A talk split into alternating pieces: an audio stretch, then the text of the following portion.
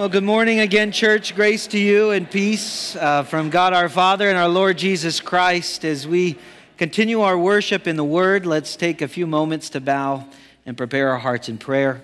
Um, Father in heaven, we thank you for this time of worship as we can come to you in song and just declare who you are, your greatness. We thank you for Christ who died on the cross for our sins, rose again in newness of life, and in whom we find salvation.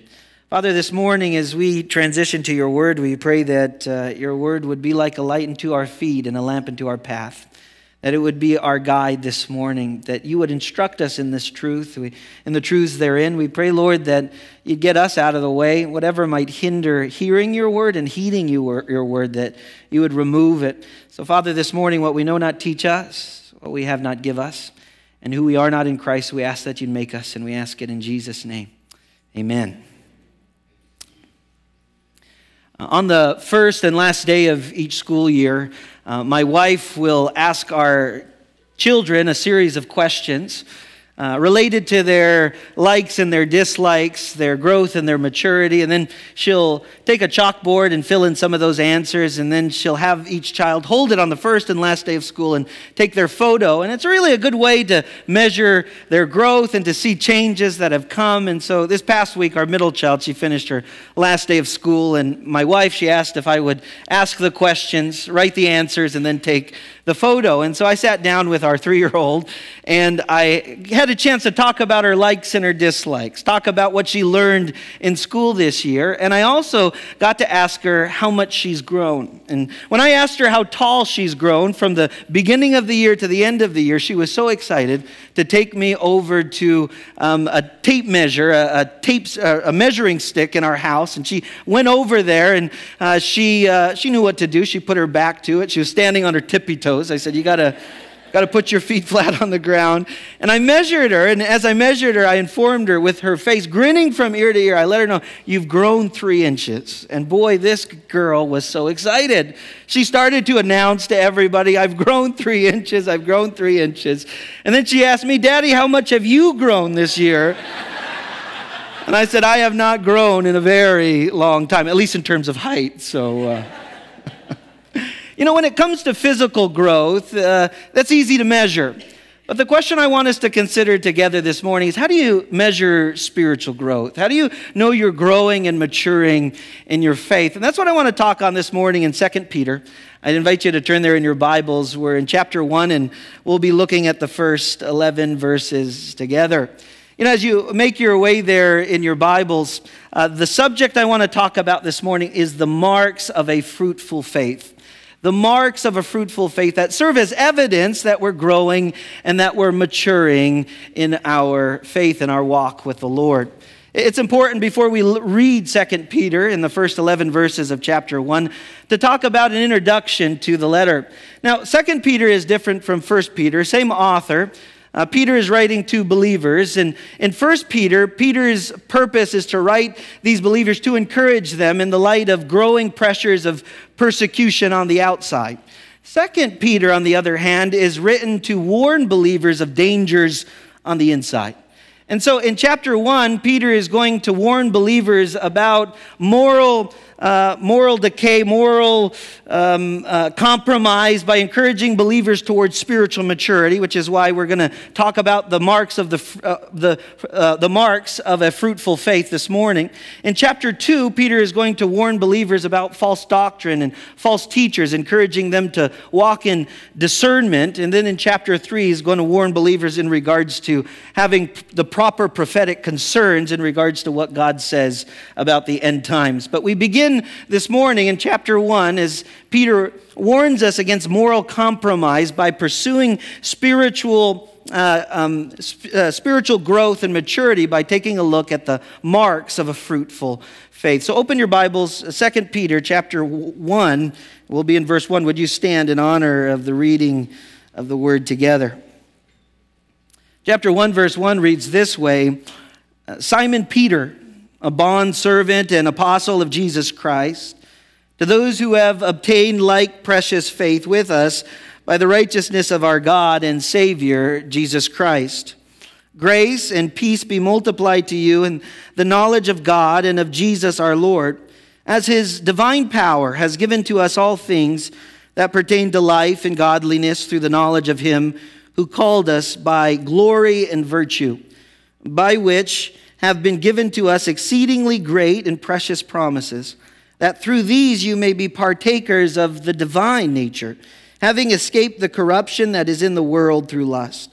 But also for this reason, giving all diligence, add to your faith virtue, to virtue, knowledge, to knowledge, self control, to self control, perseverance, to perseverance, godliness, to godliness, brotherly kindness, and to brotherly kindness, love. For if these things are yours and abound, you will be neither barren nor unfruitful in the knowledge of our Lord Jesus Christ. For he who lacks these things is short sighted even to blindness, and has forgotten that he was cleansed from his old sins. Therefore, brethren, be even more diligent to make your call and election sure. For if you do these things, you will never stumble. For so an entrance will be supplied to you abundantly in the everlasting kingdom of our Lord and Savior, Jesus Christ. The word of the Lord, you all may be seated in the presence of God this morning. As we walk through our text this morning, I want to just take some time to talk about how do you know you're growing spiritually? How do you know you're growing and maturing in your faith? And if I could break down our text, it would be broken down into two sections. The first, in verses 1 through 4, we're going to talk about the mark of a fruitful, a fruitful faith. And the fruitful faith is marked first by knowing God intimately and personally in verses 1 through 4. And a fruitful faith is marked by growing in verses 5 to 11 as we grow and mature in our faith. That's how we know we're spiritually growing. Let's begin in the first four verses and talk about how we know we're growing spiritually because a fruitful faith is marked by knowing, knowing God personally and intimately. Now, before we really get into the first point, Peter begins the letter by means of an introduction to it. And Peter begins and he introduces himself and his readers. He describes himself first as Simon Peter, a bondservant and an apostle of Jesus Christ. It's interesting to note that Peter describes himself first with his name. Uh, he uses the name that he was given at birth, Simon, and he uses his God given name uh, from the Lord Jesus Christ in Matthew 16, where he proclaims that Jesus is the Christ, the Son of God, that we read about in Matthew 16, verse 16. Let me read that to you this morning. Uh, in Matthew 16, 16, Simon Peter answered and said, You are the Christ, the Son of the living God. Jesus answered and said to him, Blessed are you, Simon Bar Jonah, Simon son of Jonah, for flesh and blood has not revealed this to you, but my Father who is in heaven. Peter, the reason you have confessed me as Christ, Jesus says, is not because of your intellect or your experience or your education, but because the Father has drawn your heart to me. And verse 18 says, And I also say to you that you are Peter. That's his name. And on this rock I will build my church. Petros means rock, and the gates of Hades will not prevail against it. What will he build his church upon? The profession of faith that Jesus is the Christ, the Son of God. And then verse 19, and I will give you the keys of the kingdom of heaven. What do the keys represent? Keys represent the authority of the gospel of Christ and whatever you bind on earth will be bound in heaven, and whatever you loose on earth will be loosed in heaven. And so, as Peter is given this new name and the keys to the kingdom, as he preaches and proclaims the good news of the gospel, that Jesus died for our sins, rose again in newness of life, and offers salvation as a free gift to anyone who would receive it. As Jesus says, if you reject the message, you are bound in your sin. Heaven and earth are in agreement. And if he declares, if you receive the message and receive Christ into your life, you are loosed from your sin. Heaven and earth are in agreement. And that's where Peter gets his name Simon Peter. Uh, Simon Peter describes himself in two ways first, as a bondservant, and then as an apostle of Jesus Christ. Uh, the word bondservant there is a weak translation. In the original Greek, it's the Greek term doulos. That's where we get slave. And Peter identifies himself in humility. Before he describes his authority as an apostle, he describes himself as a slave in service to the Lord Jesus Christ. When you're talking about a slave, we're talking about someone who does not own their time and does not own their life, but their life is fully committed to the lordship of Jesus Christ. When we describe ourselves as slaves of Jesus Christ, we describe God as our master, that Jesus owns all things in our lives, and we are to submit our attitudes, actions, and affections to him in all things. Why does Peter describe himself as, as a slave, and why are we invited to describe ourselves as slaves of Jesus Christ as well? Well, if we go back to 1 Peter chapter 1 verse 18 it said this knowing that you were not redeemed with corruptible things you were bought out of the slave market of sin, not by corruptible things like gold and silver, but you've been redeemed, bought out of the slave market of sin from your aimless conduct received by the tradition from your fathers. But when the precious blood of Jesus Christ as a lamb without blemish, without spot. And so, the reason why Peter identifies himself as a slave and you and I should identify us, ourselves as slaves is because we were redeemed, bought out of the slave market of sin by the precious, valuable blood of Jesus Christ. We have no other way to identify ourselves except as those who have been bought not with that which is corruptible, like gold and silver, but bought by the precious blood of Jesus Christ. And so, like Peter, we can say, I am a slave of Jesus Christ. I don't obey my own desires and my own will, but I serve the purposes of God. It's interesting to note that in churches we describe those who serve the Lord as volunteers. Isn't it interesting that the word volunteer carries with it the idea um, that service is optional?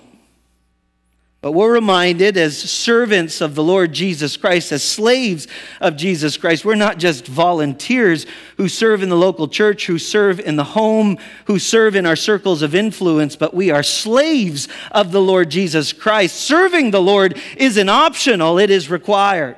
Serving the Lord is not what we do because we have to. We do because we want to, because we've been bought by the precious blood of Jesus Christ. And so, if you're going to give me an opportunity to serve the Lord Jesus in the church or outside of the church, give me the opportunity because I'm a slave of the Lord Jesus Christ, bought by his precious, valuable blood.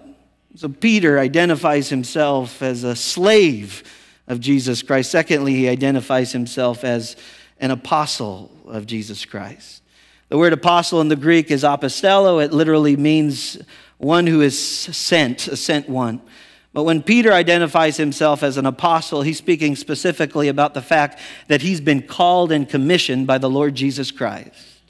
As called and commissioned, he has also been attested to by miracle signs and wonders that he's been enabled to do to identify himself as an apostle of Jesus Christ, sent to preach and proclaim the good news of the gospel and lay the foundation of the church around the cornerstone of Jesus Christ.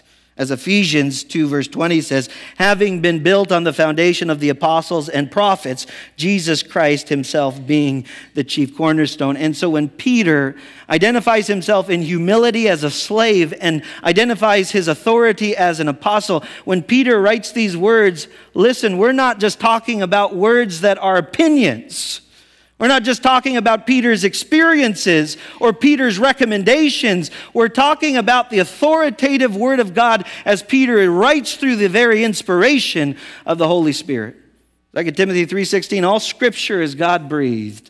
And so as Peter writes this letter to these believers, he writes with the authority of the inspiration of the Holy Spirit who's speaking in and through him. And so he identifies himself as a slave of Christ, as an apostle of Christ, and then he identifies his readers. He describes them in relationship to their faith. He says, To those who have obtained like precious faith with us by the righteousness of our God and our sa- and Savior, Jesus Christ. Um, he identifies uh, the readers as believers who have a certain kind of faith. What kind of faith do they have? First, it's a faith that's been obtained, a faith that has been received. In other words, we're reminded that even our faith is a gift from God. Uh, Ephesians 2 8 through 9. For it is by grace you have been saved, God's unmerited favor. It's by grace you have been saved through faith. That faith even is a gift um, uh, that for it is by grace you've been saved through faith. It's not of yourselves; it is the gift of God, not of works, lest any man should boast. In John 6 44, we learn that the reason we respond to uh, the gospel, the good news of Jesus Christ, is because God gives us the faith to believe and draws our hearts to Himself. In John 6 44, it says, No one can come to me unless the Father who sent me draws him, and I will raise him up the last day. Just as Peter, the, the reason why he confessed Jesus as the Christ is not because of his intellect or his education or his experience, but because the Father made known to Peter who Jesus is. He is the Christ. And all of us who come to faith in Jesus, that faith is given to us. We obtain it by his grace. The faith is also described as that which is shared. It says a like precious faith. The word precious means valuable, and what that tells us is that the same faith that the apostle Peter had and the same faith that the apostles had is the same faith we have. It's of equal value, and we share equal privileges that the apostles had. Isn't that amazing? Isn't that amazing to consider that the faith that we have obtained from the Lord Jesus Christ, given to us by His amazing grace, is the same faith that the apostles had? Men like the apostle Peter, men like the apostle Paul, we have a like precious faith. And what is our faith in and by? It tells us, as he refers to these readers and describes their faith, it says, by the righteousness of our God and Savior, Jesus Christ. Uh, in the righteousness of God. What is our faith in? Grounded and rooted in? It's grounded and rooted in the fact that Jesus, in his moral perfection, lived a sinless life and is in a right standing before God. Not only is Christ righteous, but he provides us righteousness.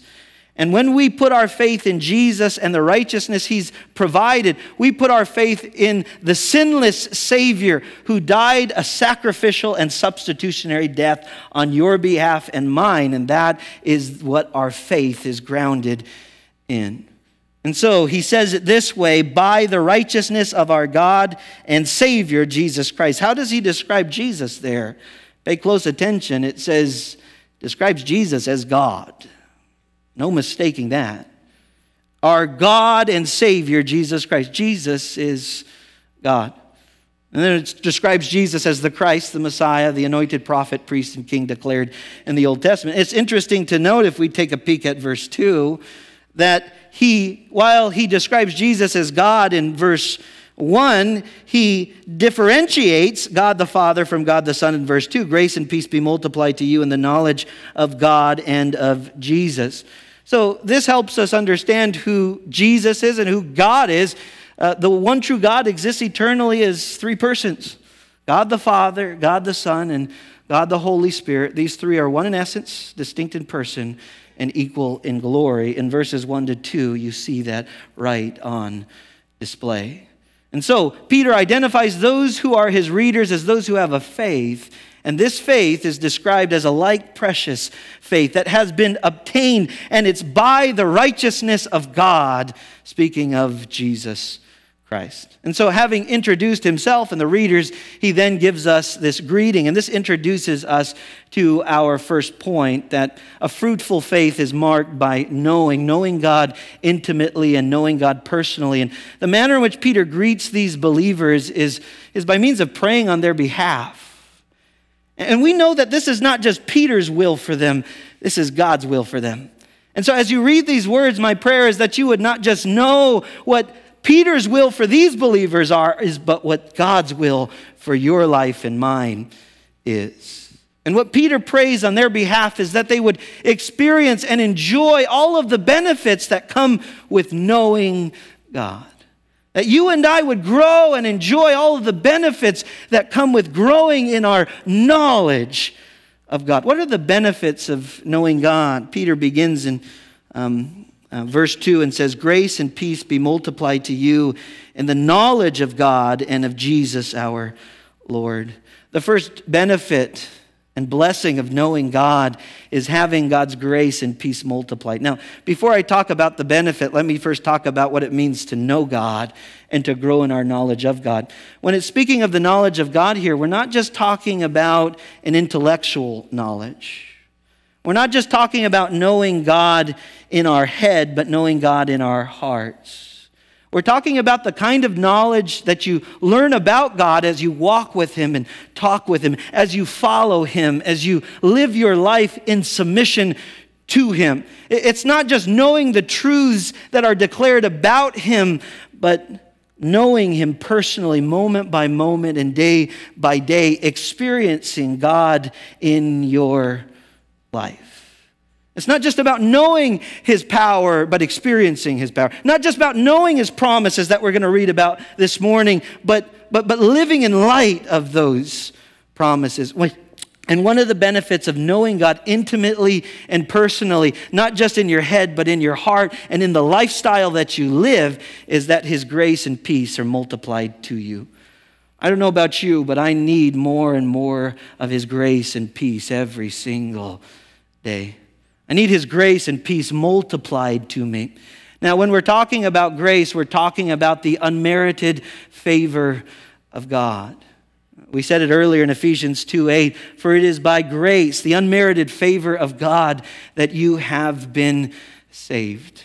And so, when we're talking about grace, we're talking about two kinds of graces saving grace, His unmerited favor. We get what we don't get what we deserve, right? That's mercy. And then, and then he gives us what we don't deserve. He gives us salvation. We deserve wrath and judgment, but God in his grace gives us salvation. That's saving grace. But how many of you know God doesn't just multiply his saving grace your way, he multiplies his sustaining grace your way. When you wake up in the morning and I wake up in the morning, we need to pray, God, give me your grace, your unmerited favor to sustain me and to continue to sanctify me and to conform me into the image and the likeness of Jesus Christ.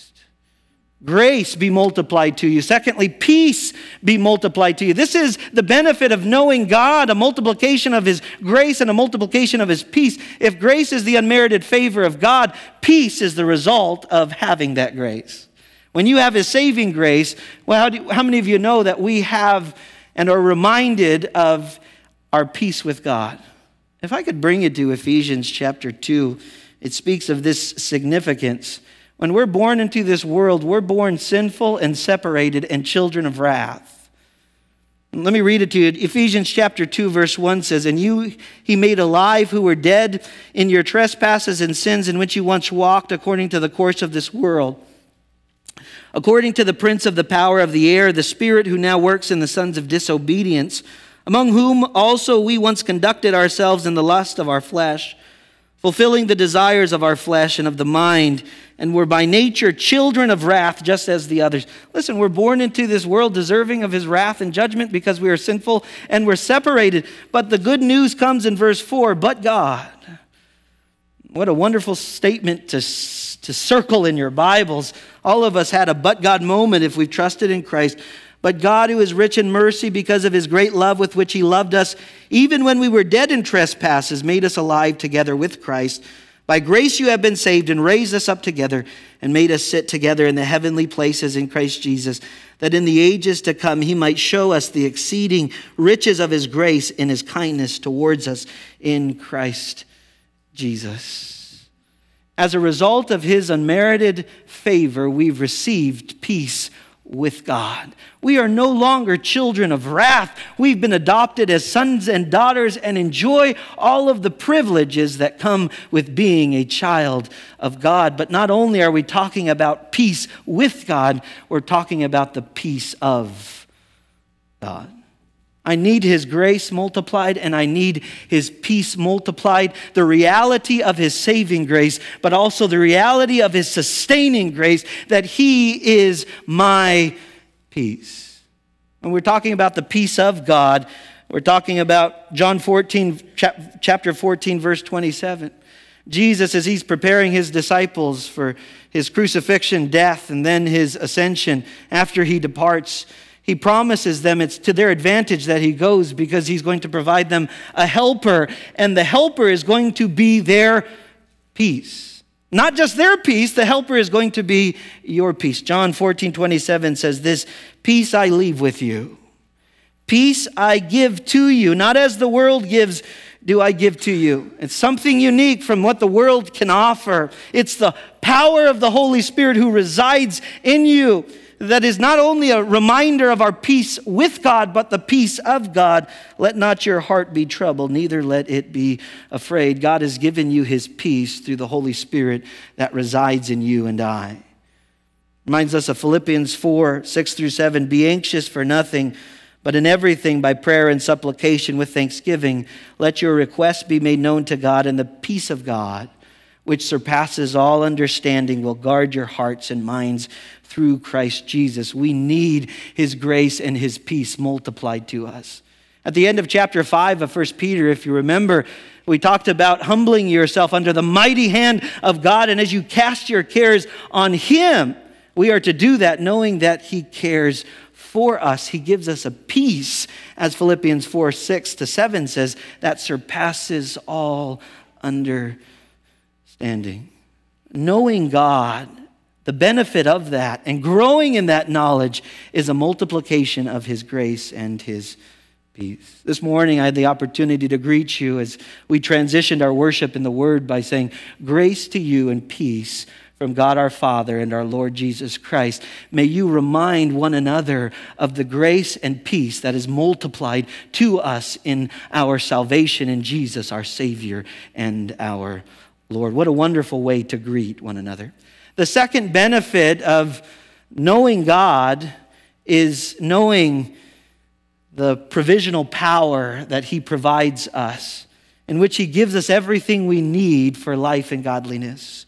Verse 3 goes on to say this As His divine power has given us all things that per- pertain to life and godliness, through what? Through the knowledge of Him who called us by glory and by virtue. Uh, this is a reminder as you get to know God, you get to know about His power, His divine power. What kind of power are we talking about that gives us everything we need for life and godliness? If you struggle in terms of temptations in this life and, and in regards to trials and tribulations you're facing, what kind of power has been given to you to live a life and to pursue godliness? It says a divine power. We're talking about the power that spoke creation into existence. That's the same power that's available to you and I. As we are given everything we need for life and godliness. You know, the power that Jesus exercised while on this earth, demonstrating his powers through miracles, signs, and wonders, the power in which Jesus turned water into wine, the power displayed as he uh, made the sick well, as he made the blind see, as he made the lame leap, as he took a guy like Lazarus who was dead in the grave for four days and raised him in newness of life. And the same power that raised Christ from the dead after being in the grave three days is the divine power being described here. And this divine power has been given to you and I as believers. And as we get to know him, we get to know his power, and, it's, and it provides everything we need for life and for godliness. Everything we need for life. The word life there is zoe. It speaks of a quality of life and a quantity of life. It speaks of an abundance of life. It's speaking of the eternal life that Christ offers in himself. Uh, you go back to John chapter 10, verse 8, Jesus says, I am the door. He who enters by me shall be saved, and he shall go in and out and find pasture. That's the abundant life. You find contentment in the care of your shepherd. Verse 9 there says, The thief does not come except to steal, to kill, and destroy. I have come that they may have life, Jesus says, and have it in abundance.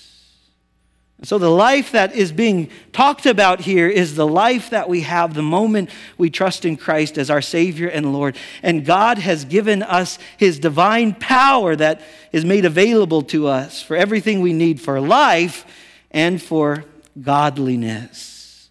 Everything you need to be conformed into the image and the likeness of Jesus Christ is available to you and I through the power that is given to us. And we grow in our knowledge of his power by growing in our knowledge of him.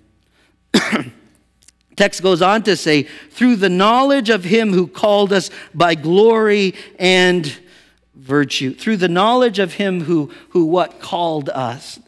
Uh, the word called there is really speaking of the effectual calling of God as the Father draws our heart to the Son and to trust in Him. It's the faith that we have been given and the faith that have, we have received. The, and it says here, the calling by which we have been. Um, let me go back. Through the knowledge of him who called us by what? By his glory and his virtue. What kind of calling is this? He called us to his glory, by his glory and his virtue. And so, how did God call us in light of Christ's glory?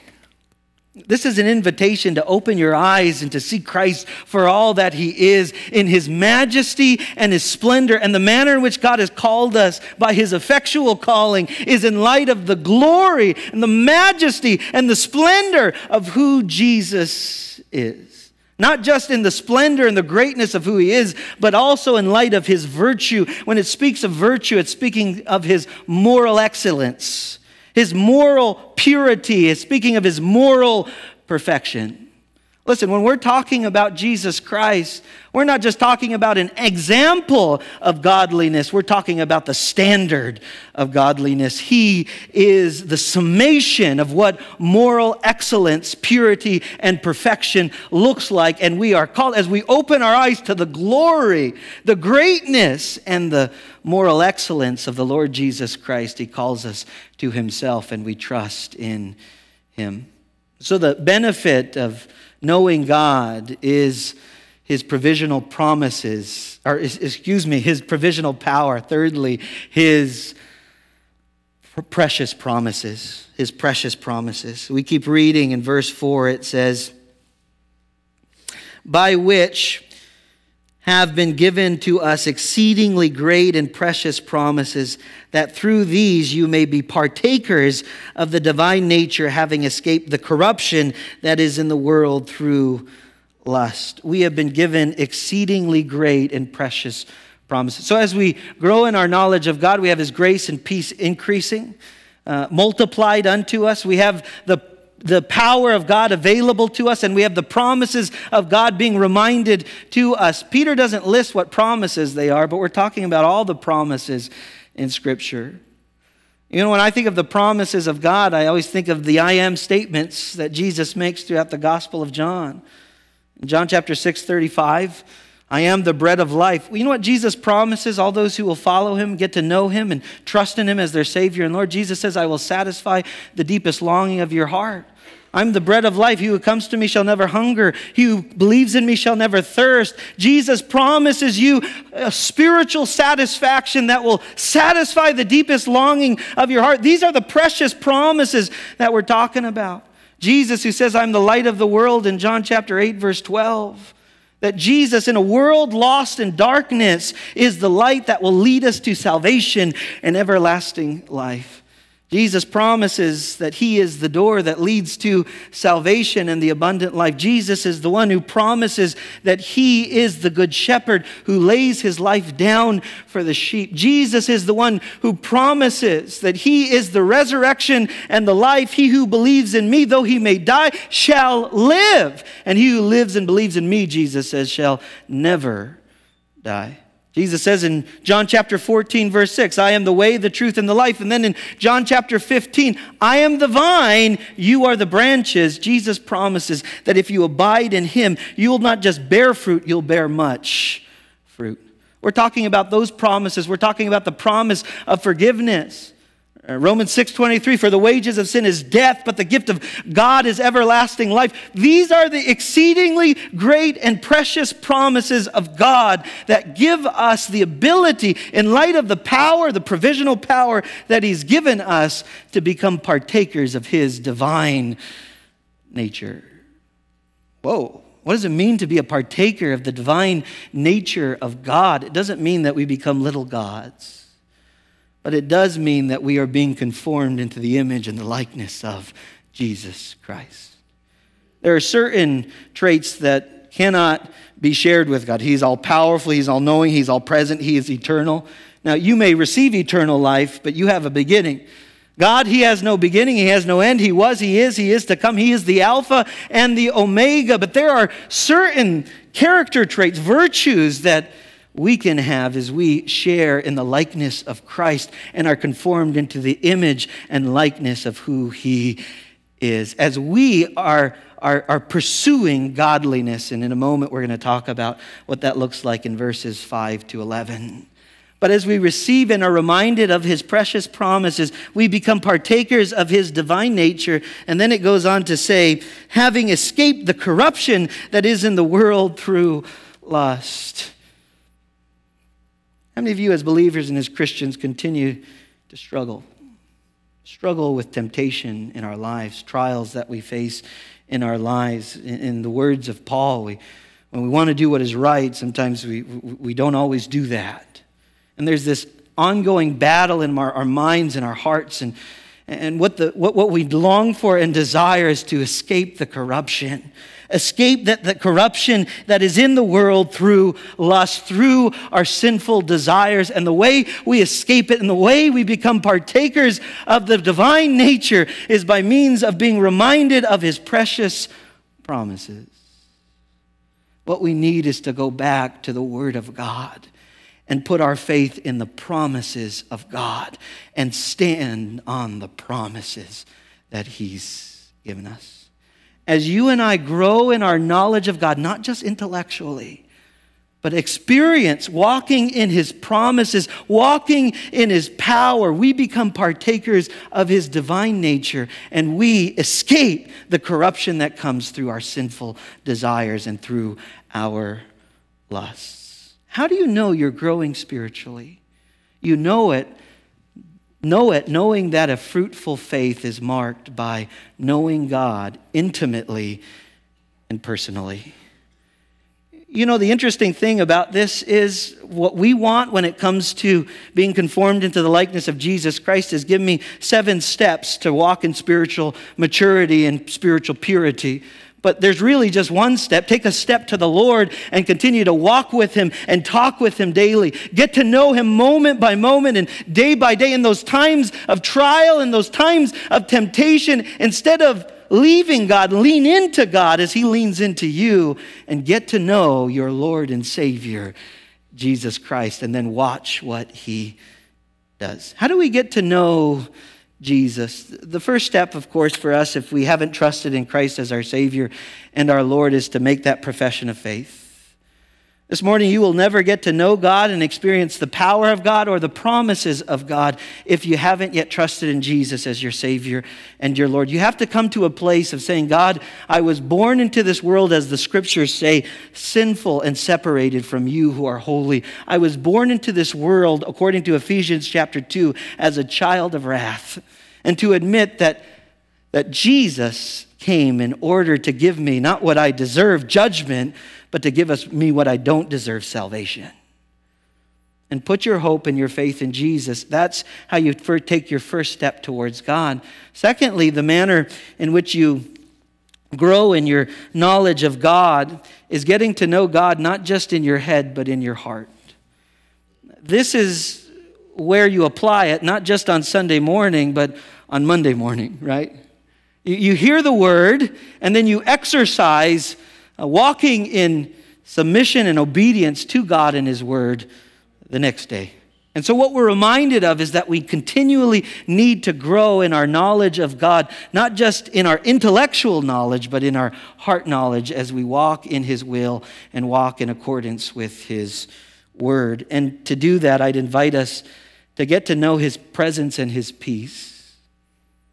Anybody this morning who's just anxious and worried and overwhelmed with the the struggles of life, the invitation of the text is to experience his presence and his peace. Not just to know about it, not just to know about his power, not just to know about his presence, but to experience his presence and his peace and his unmerited favor in his grace. Get to know his presence and his peace. The second invitation is get to know his power. His divine power that's given you everything you need for life and godliness.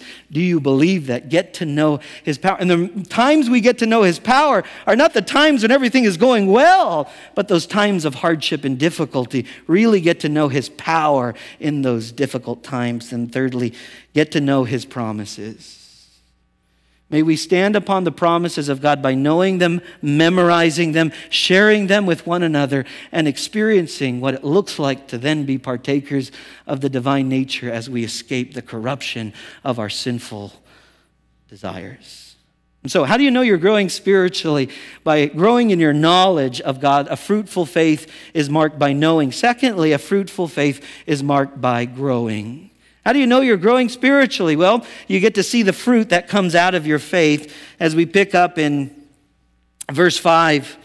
It says, But also for this reason, giving diligence, add to your faith virtue, to virtue, knowledge, to knowledge, self control, to self control, perseverance, to perseverance, godliness, to godliness, brotherly kindness, and to brotherly kindness, love. How are we invited to grow spiritually? First, we're invited by, to have the right motivation.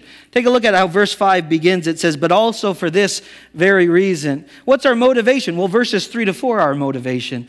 What did we learn in verses 3 to 4? That because of God's promises and because of God's power, we have everything we need for life and godliness. That's our motivation.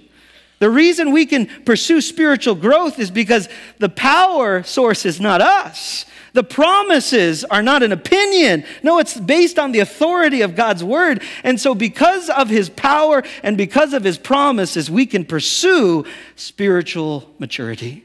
We can grow spiritually and we can be conformed into the image and the likeness of Jesus Christ. That's our motivation.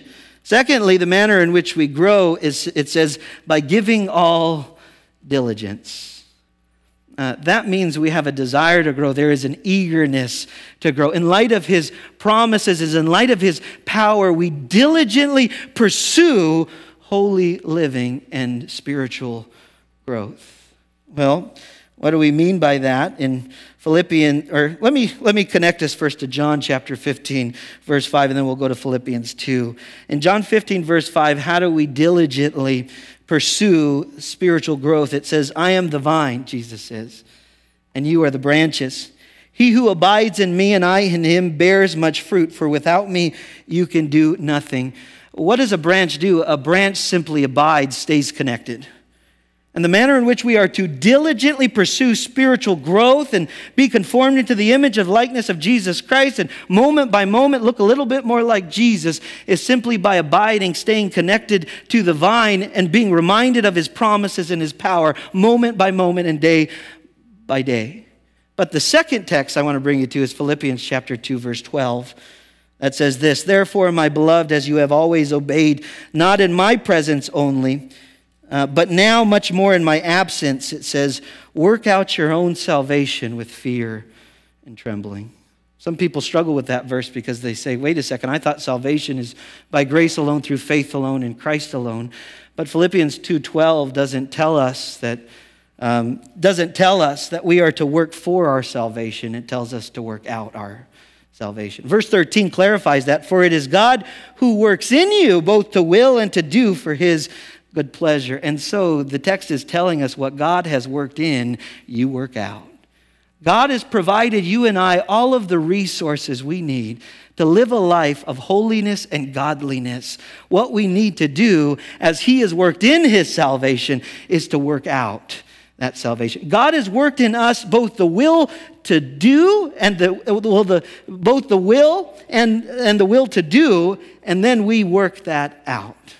And so we work with the Lord, having what God has given us, and we do so diligently.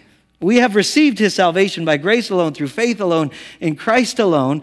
And then, like Ephesians 2, verse 10 says, we are his workmanship, created in Christ Jesus for good work. So, what God has put in, you work out. And so, the manner in which we grow is diligently with the right motivation. And then, thirdly, the text tells us by adding to our faith. Um, the first foundation is our faith. Faith simply means placing your faith and your trust in Jesus as your Savior and Lord. And so you can't move any further than that this morning if you are an unbeliever, if you haven't trusted in Christ to forgive your sins and to grant you everlasting life. And so if, if you're an unbeliever, the first step is to place your faith in Jesus as your Savior and Lord. But if you have received faith in Jesus and you have received the forgiveness of sins and the promise of everlasting life, the text goes on to say, add to your faith virtue. We described what virtue was earlier. Virtue is moral excellence. It's courageously pursuing holy living, even in the face of difficulty. And so, what we are to add to our faith is holy living. What we are to add to our faith is a life of obedience as a slave, as a servant of Jesus Christ. And as we call him Lord, we also serve him as Lord. Jesus says, Why do you call me Lord, Lord, and don't do, do what I say? And so, we are to add virtue to our faith. Secondly, to virtue, knowledge. As you grow in your faith, you also grow in your knowledge of God in his word. You read his word not just in a devotion or hear his word preached and proclaimed in a Sunday gathering, but you really get to know him in his word. You study it, you meditate on it, you have conversations about it, you wrestle through certain texts of scripture, and then you walk in obedience to it. And so add to virtue knowledge, to knowledge, self control. Self control means that we are not controlled by the desires and appetites of our flesh or the desires and appetites of the things of this world, but we are controlled by the Holy Spirit. Ephesians 5:18 says, "Don't be drunk with wine, but be ye filled with the Holy Spirit." That means don't come under the influence of alcohol, where that is influencing you. Come under the influence of the Holy Spirit who guides and directs you in all things. And that's one of the one of the character traits that speaks of the fruit of the Spirit. Add to it self-control. To self-control perseverance. Perseverance speaks of of, of pushing forward through difficulties, through trials, and through tribulations. Perseverance speaks of not giving up.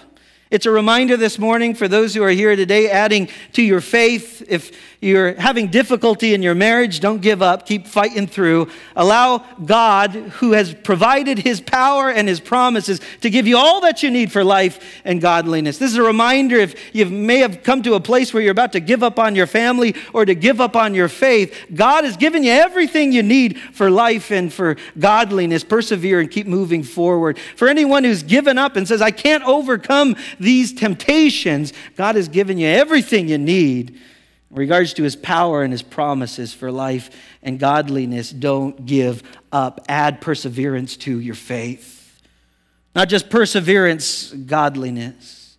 Godliness means that moment by moment and day by day, our ultimate desire and pursuit is to be conformed into the image and the likeness of Jesus Christ. Romans 8, 29 to 30, it says, For whom he foreknew, he also predestined to be conformed to the image of his Son. God's design is that we would look more like Jesus every day. We're not just talking about the moment of salvation. Immediately you begin to look like Jesus, but day by day and moment by moment, God is using all things, good and bad, to make you look more like him. So add godliness to your faith, add brotherly kindness to your faith. Brotherly kindness speaks of treating others like family, treating them with brotherly love, not just in how you greet them, but how you interact with them. Um, the thing with being a part of a family is you can't necessarily leave it. You can try, but you're still part of that family, and you see others and you treat them uh, with brotherly kindness. That's where you get the word Philadelphia. And then um, to brotherly, brotherly kindness, love. Love is the summation of it all. The word love there tops it off. The word love there is agape. It's a selfless, sacrificial, unconditional love that is being spoken about here. And so, how do you grow in your faith? By means of adding to it these seven virtues. And then the text tells us the result that comes when we do. It says, For if these things are yours and abound, you will be neither barren nor unfruitful in the knowledge of our Lord Jesus Christ. As you get to know God, as you continue to grow in your knowledge of the Lord Jesus Christ, as you walk with Him and talk with Him, as you walk in obedience to Him, as you daily experience His power and His promises at work in your life, as you add these things to your faith, the result is you become fruitful and useful. Whenever you are not diligently pursuing godly living and spiritual growth and working out what God has worked in, what you become is barren.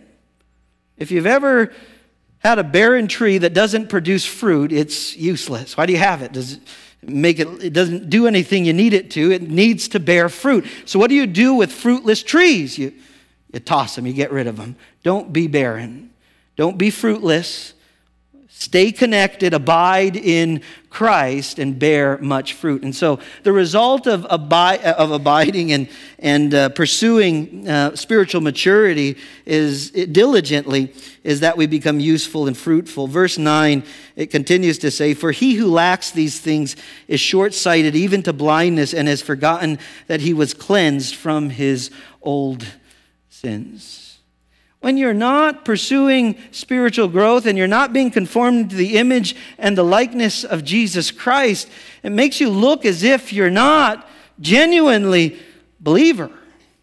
You, may say, you know, I'm, I've trusted Christ as my Savior and Lord, but if you're not bearing the fruit, you may know Jesus as your Savior and Lord, but you're acting like an unbeliever, and because you have forgotten what life was like before Christ came into your life, where you are a child of wrath separated from a holy God, deserving of his wrath and his judgment. You're short sighted and you've forgotten the forgiveness that Christ has offered you. And so you forget life before, what life was like before Christ, and you forget what life is lived in Christ. What is life lived in Christ? You have forgotten that your sins have been forgiven. And God has not just given you a grace that will save you, God has given you a grace that will sanctify you and that will sustain you. Everything you need for life and godliness is available to you through His divine power and the promises that He has given you. Stand upon those promises. Don't rest in your feelings, rest in your faith and pursue diligently spiritual maturity in these things. It goes on to speak of uh, the benefit of walking in these things is um, assurance. Verse 10 Therefore, brethren, speaking to believers, be even more diligent to make your call and election sure. What Peter is saying, make sure you're saved. It's not saying that you can lose your salvation. The saying that goes, if you could lose your salvation, you would. But the manner in which you experience the assurance that you are truly saved is as you walk and grow and mature in the faith. The Bible says faith without works is dead. Works don't save you, but a genuine faith will not fail to produce the fruit that comes from a life that's changed and transformed. And so, what we're reminded of is when we pursue holy living, when we pursue spiritual maturity, when we add these seven virtues to our faith through the enablement and the empowerment of the Holy Spirit, because He is the power source, He is the source of the promises that we have received, it then provides us the assurance yes, I see the fruit. Does that mean that we walk in perfection? No. It's that we walk steadfast in the promises and the power of God, knowing moment by moment, day by day, the Lord is slowly changing us and transforming us into the image and likeness of Jesus Christ. My prayer for myself and my prayer for you is that today, regardless of what tomorrow, yesterday looked like, that today you look a little more like Jesus today than you did yesterday. My prayer for you this next year is that this next year, you're going to look a little bit more like Jesus next year than you did this year, that you're slowly being conformed into the image and likeness of Jesus Christ. And that provides us assurance of our salvation. For if you do these things, you will never stumble. It's not saying you're going to experience sinless perfection. It means that you're going to be steadfast in your faith. You are going to press on. My prayer is that you would have the assurance of your salvation, that you would pursue spiritual growth and maturity, that you would bear the fruit that is consistent with, a, with one who's, who, who, who is a new creation in Christ. The old has passed away, the new has come.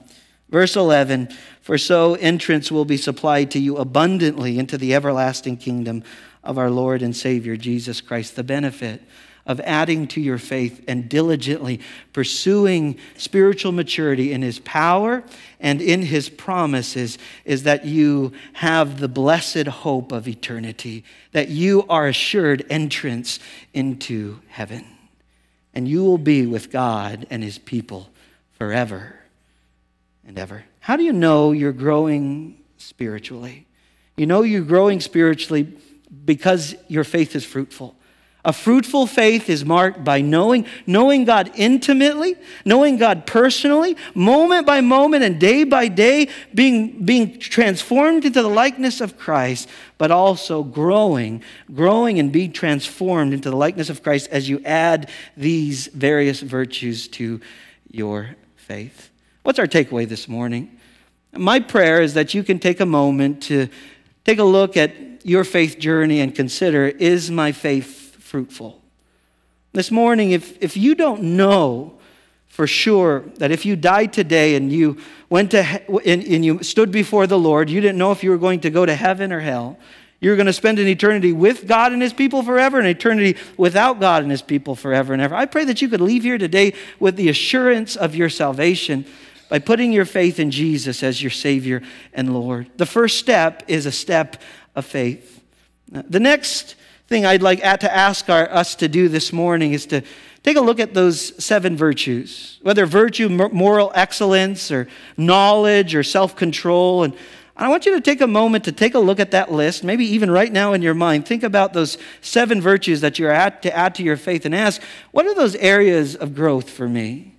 Maybe for me, on Monday mornings, Sunday evenings, whatever the day may be, I, I need to grow in my self control. Now, I know that there are certain times and certain places I go where I'm more prone towards temptation. And so, in those times, I need to stay connected to Christ. I need accountability partner that God has provided me, who is a faithful believer in Jesus, who's going to hold me to account. And so, I need someone like that in my life. And so, self control is what I'm going to diligently pursue, knowing that God has given me everything I need for life and godliness, I'm going to pursue self control. Maybe for others this morning, it's the knowledge of God and His Word. You would say, you know, um, I, I haven't really loved spending time with God and His Word, and I want to pursue that more. Ask God to, to create in your heart a desire, a longing to feed and nourish on His Word. What are those things among those seven things listed that you want to grow in in regards to your faith? And then ask God to begin to grow you, knowing that He's given you everything you need for life and for godliness. This morning, as we close together, I'd like to say a prayer for us. I'd like to say a prayer for those who are not believers. I'd invite you to join me in this prayer if today you want to make Jesus your Savior and your Lord. But I also want to pray this morning for anyone who wants to grow in spiritual maturity and spiritual growth. Let's take some time to pray. Father in heaven, we come before you this morning thankful for the letter of Second Peter. Thank you for the thank you for your word, which is indeed a light into our feet and a lamp into our path. We pray this morning, Lord, that your word would truly not just be something we know, uh, not just something that we are informed about, but that which leads to a transformed life. And so, Father, as, as we hear your word this morning, I pray that your word is working in the hearts of anyone who hasn't yet come to faith in Jesus as their Savior and Lord. And so, Father, I want to pray for anyone here today who doesn't have the assurance of their salvation, who knows that, or doesn't know that if they died today and uh, met the Lord, whether they would spend an eternity with God and His people or spend an eternity without Him. I pray that they can, in this moment, surrender their lives to Jesus. Just these words, meaning it from the heart. Father, I recognize that I'm a sinner, separated from a holy God. I admit my need for Christ and Him crucified. Today I make Jesus my Savior. I make him my Lord. I receive the forgiveness of sins and the gift of everlasting life. I desire to follow you all the days of my life into eternity. Father, I want to pray for anyone this morning who's pursuing any kind of spiritual maturity, whether in regards to moral excellence or knowledge and growing therein, Father, or any of the things that we talked about this morning. We pray, Lord, that you would Press, impress these things in our heart. Remind us of your promises and the divine power that's available to us. And let us walk in the power of the Spirit to enable us in all things. Father, we thank you for this, your word. We pray your blessing on these things and ask them in Jesus' name. Amen.